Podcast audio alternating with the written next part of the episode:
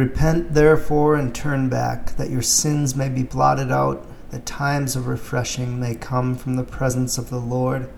These are the words of God. That is from Acts chapter 3, verses 19 and 20. Welcome to As the Waters Cover the Sea. I am Adam Leposki. Uh, As the Waters Cover the Sea is a show that allows Christians to share powerful stories and testimonies of how God saved them and how He has worked in their lives with the goal of building up and encouraging believers in their faith, uh, as well as reaching the lost with the gospel message. So, welcome. Uh, so, today's show is going to be a little bit different. Um, I thought it was necessary, though, uh, given the times we live in, there's just so much confusion, there's so much uh, anger and, and hatred and and there's so much confusion about how we ought to live and um, who we are and where we're going. Um, so I, I wanted to wanted to do a show on why I believe in the God of the Bible, why I believe in the God of Scripture, uh, and the short answer for this is that God changed my heart and my mind so that I would believe. The Bible says that repentance leads to a knowledge of the truth. Um, there is an early church father, uh, Augustine, who said that understanding is the reward of faith. Do not seek to understand in order to believe, but rather believe that thou mayest understand. And this is what happened in my case. I trusted in Jesus as my Lord and as my Savior, and He led me to a knowledge of the truth. So I believe in the triune God of the Bible, the triune God of Scripture, because God changed my heart and my mind. But I would also tell you that I believe in the God of the Bible because of the impossibility of the contrary. It is impossible that the Bible is not true. Now, I'm sure that uh, a few of you are already up in arms and you're trying to think of ways to disprove me disprove this statement. Um, but I would just encourage you to calmly consider what I have to say because this is really it's the most important thing that we can talk about in this life. This conversation requires us to ask questions like who are we? Why are we here? Where did we come from? Where are we going? Now, in the West, for several decades, scientists have told us that in the beginning, in the beginning, there was nothing. Nothing exploded and created everything. And this is impossible. Something that does not exist cannot create anything. R.C. Sproul used to say that if there was ever a time when nothing, exi- uh, when nothing existed, nothing would exist now. Now, there are other scientists who have claimed that the universe created itself. And this is another impossibility. In order for something to create itself, it would have to exist before it existed. And, you know, it's interesting to talk about these things because we live in a day and age where people are always saying things like trust the science, follow the science. And someone like me who would challenge a scientific claim is labeled as anti science. I want you to know that I am all for science. I think the modern scientific method is a wonderful blessing from God. But without criticism, the modern scientific method is no longer the modern scientific method. And if the scientific reasoning and methodology is sound, it should withstand any and all criticism. So, as I was saying, the Big Bang Theory has a lot of problems. There are logical and scientific problems with it. But people also get hung up on macroevolution and the idea that the earth is billions of years old. They say, well, how can the Bible be true if, if these things are true? And so, with macroevolution, it has been thought of as a proven fact for many years um, but nothing could be further from the truth. First, I think it's important to note the difference between micro and macro macroevolution. Microevolution is a well established fact. And that is demonstrated by a certain species adapting and changing in response to its environment, sometimes over a period a period of several generations. This sort of evolution is clearly happening. For example, a specific type of bird might grow a longer beak over several generations. And that's what's called microevolution. Uh, you know, macroevolution is the theory that one species will eventually turn into another speech, species given enough time. But this theory has never been proven. It has never been observed in a lab or in nature. So oftentimes people will lay the skeletal remains of one species next to the skeletal remains of another, and they will say, well, that turned into that. This skeletal remains turned into the, you know, this species turned into this species. That might sound like a compelling argument, but it doesn't prove anything. Macroevolution is just a theory. Uh, now, the other thing I wanted to touch briefly on is this idea that the Earth is millions and millions of years old. Know, I'm not going to dive deep into the issue, but I just want to point out that this type of science involves a lot of assumptions.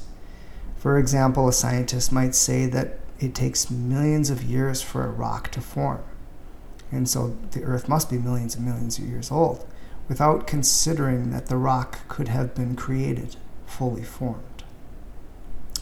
Or a scientist might say that it takes millions of years for the light from a star to reach across the universe and hit the Earth. Therefore, the universe must be millions and millions of years old.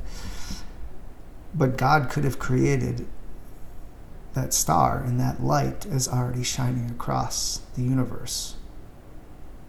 So the light could have been hitting the earth from across the universe when He created it.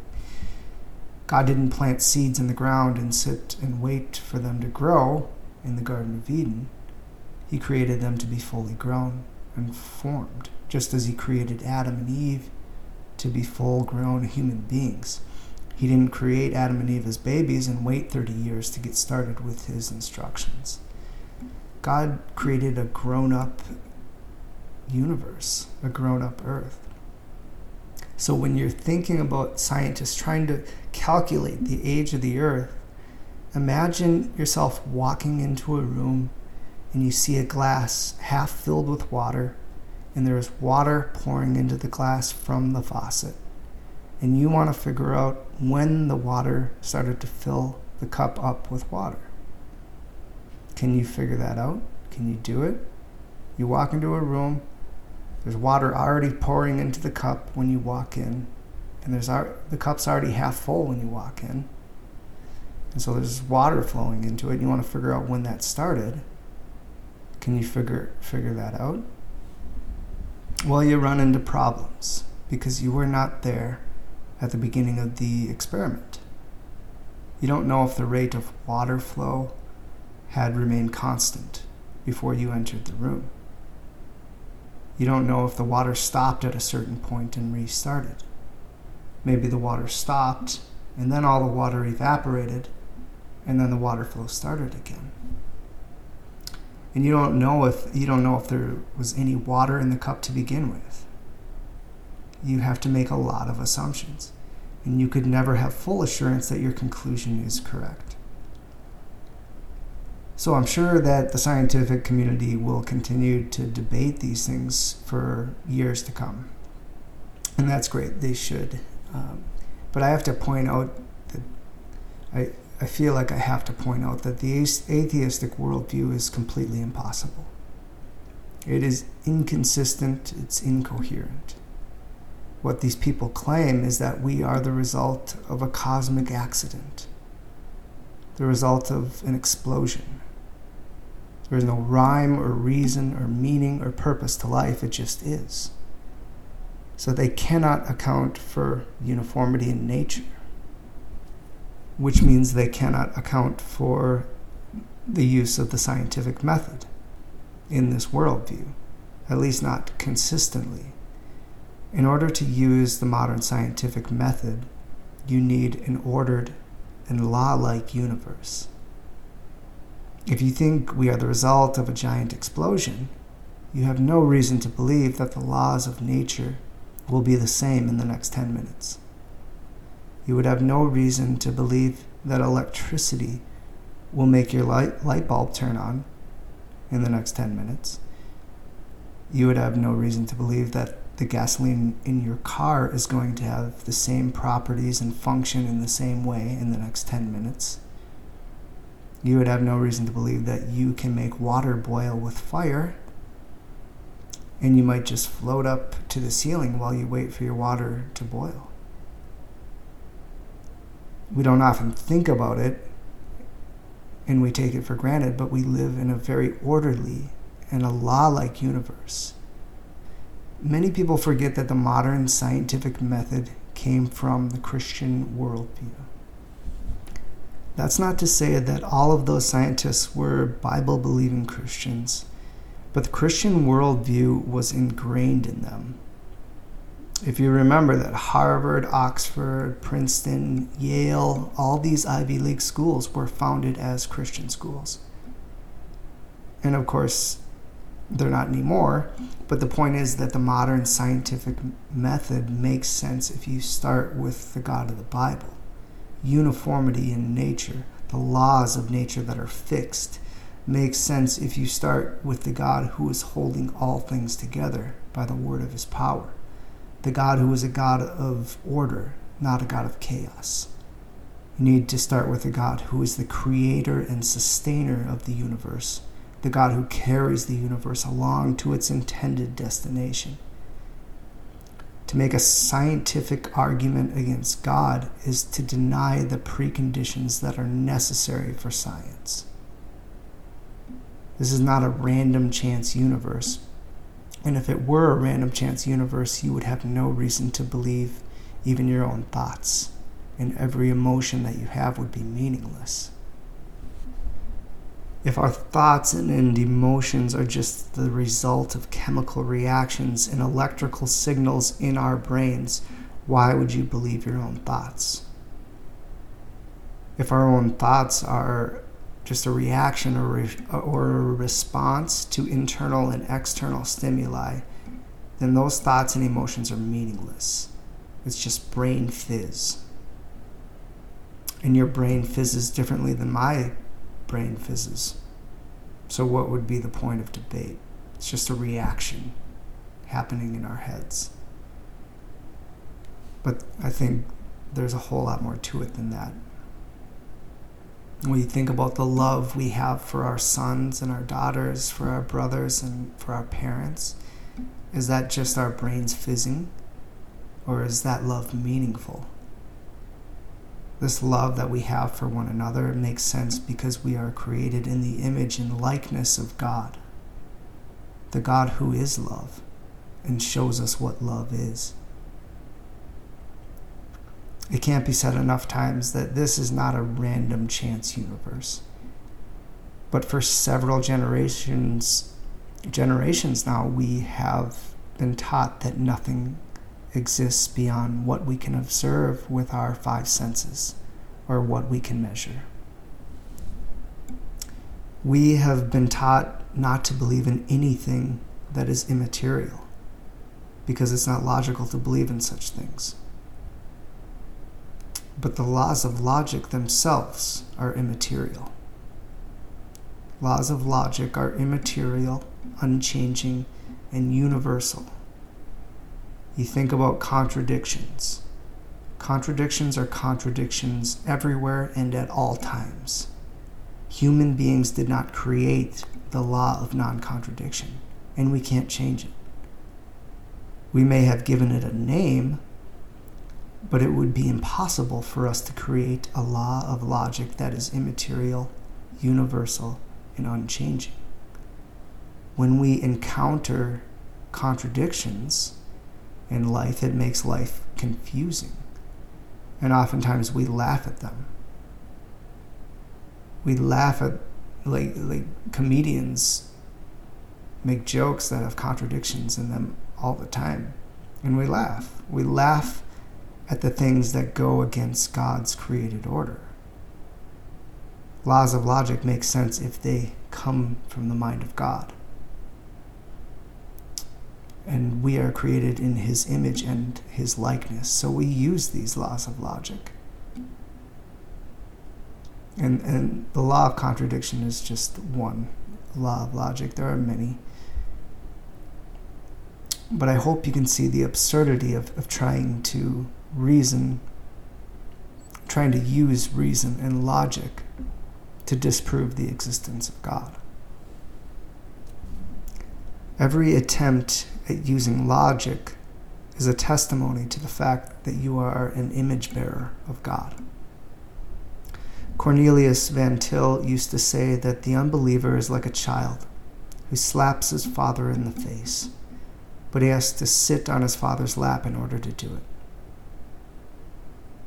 Once again, this points to the structure and order of the universe. This is a law like universe. The Bible says that the fear of the Lord is the beginning of knowledge. The fear of the Lord is the beginning of wisdom. The Bible says that in Christ are hidden all the treasures of wisdom and knowledge. Jesus says that the one who hears my words and does them will be like the wise man who built his house on the rock. Christ is the only foundation, and all other ground is sinking sand. But we have largely given up our foundation in the West, and it leads to chaos and insanity we have an identity crisis in the West. We don't know who we are. We don't know where we come from. We don't know where we're going because we don't know who God is. You know, and just one more topic I would want to touch on would be morality. You know, one of our greatest temptations is to decide for ourselves what is right and what is wrong. But by doing this, we put ourselves in the place of God. There are moral absolutes in this world. Some people deny this nowadays, but they don't live that way. If someone lies to them, they are upset. If someone gossips about them, they are offended. If someone steals their car, they call the police.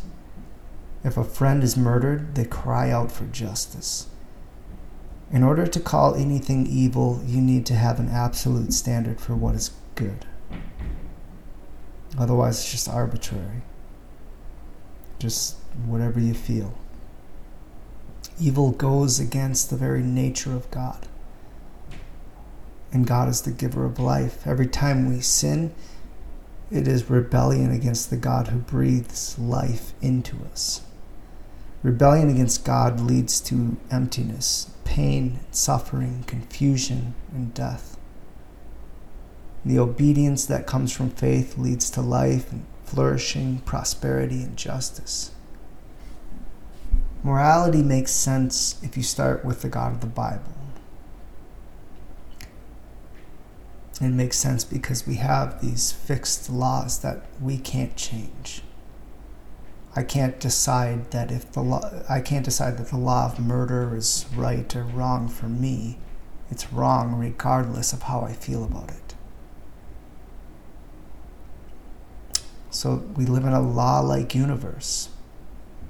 There are laws of nature, laws of physics, there are laws of logic, there's laws of math, there's order and structure in music if your piano is out of tune and you start playing, it sounds horrible and chaotic. There's, there's structure and order in the music that we listen to. And, and when it's orderly, when the music is orderly, it's beautiful. There's structure and order in everything. So it's interesting because the person who tries to disprove the God of the Bible will use moral arguments while giving up the preconditions necessary for morality. He will use logical arguments while giving up the preconditions necessary for logic. And he will use scientific arguments while giving up the preconditions necessary for science. The most insane thing we can do is reject the God who created us. the world we live in makes sense if you start with the creator and sustainer of the universe. If, if we are the result of a cosmic explosion, just random chance, everything's random, we're just bags of protoplasm bumping into each other, you can't account for anything. Can't account for science. You can't account for the laws of logic that are immaterial, universal, unchanging. You can't account for fixed laws of morality. Morality would just be arbitrary. But no one lives that way because we are created in the image and likeness of God. Now, I know some of you are probably thinking, how do you know you have the right God? And there are so many religions, and uh, you know, I wish I had time to go into all that, but you know, I've been rambling for a little while, so um, I'll, maybe I'll do that on another show. We'll do that another day because uh, that'd be fun to talk about too. Um, but the short answer is to how do, how do you know you have the right God is you know what, what the Bible says is it's not a lack of knowledge. It's not a lack of revelation. The Bible says that everyone knows God, but we suppress the truth in unrighteousness, in our sin. The Bible says that what can be known of God is plain to them because God has shown it to them. For his invisible attributes, namely his eternal power and divine nature, have been clearly perceived ever since the creation of the world in the things that have been made. So they, so they are without excuse. The Bible says that the heavens declare the glory of God, and all of creation is shouting to us about God's glory. But in our sin, we suppress the truth because we want our sin and not God. We don't understand the depths of our own sin, and we don't understand the sinfulness of our own sin. We don't understand the depths of the evil within us until God shines His light into our hearts. And we will all stand before God on the day of judgment and our own good works, our own good deeds are like filthy rags before God. We are completely and utterly hopeless without Jesus. Jesus is God over all. He entered into his own creation. He became a man to live the life that we could never live, without sin. And God the Father laid on him the sin of all who would believe. Jesus took the punishment onto himself. Every single sin that has ever been committed will be punished because God is just. And that sin is either punished in hell for all of eternity or it, it was laid onto Jesus on the cross. Hell is not a joke, it's not a game. Jesus said that in that place there will be weeping and gnashing of teeth. He called hell the outer darkness. And on the cross, we should see the wrath of God, and we should also see the love of God. Jesus took our place on the cross, and that is why he is the only way. He died and rose again from the dead Jesus is king over all things.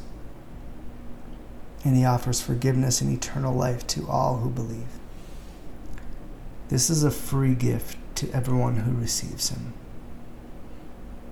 This world is so messed up, but Jesus is making all things new. He will restore this world to the paradise that it is meant to be.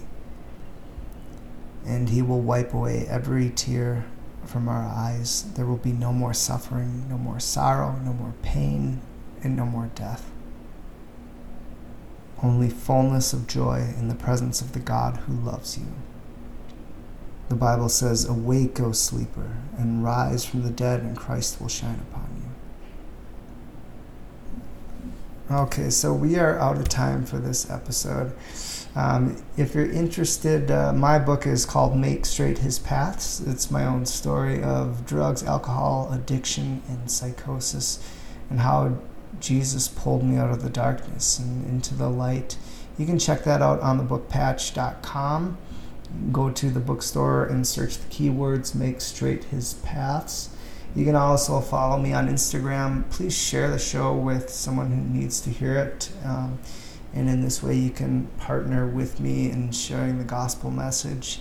Know, the goal of this podcast is the Great Commission, uh, which is to disciple the nations.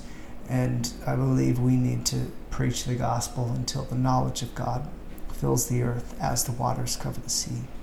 Thank you, and God bless. Thank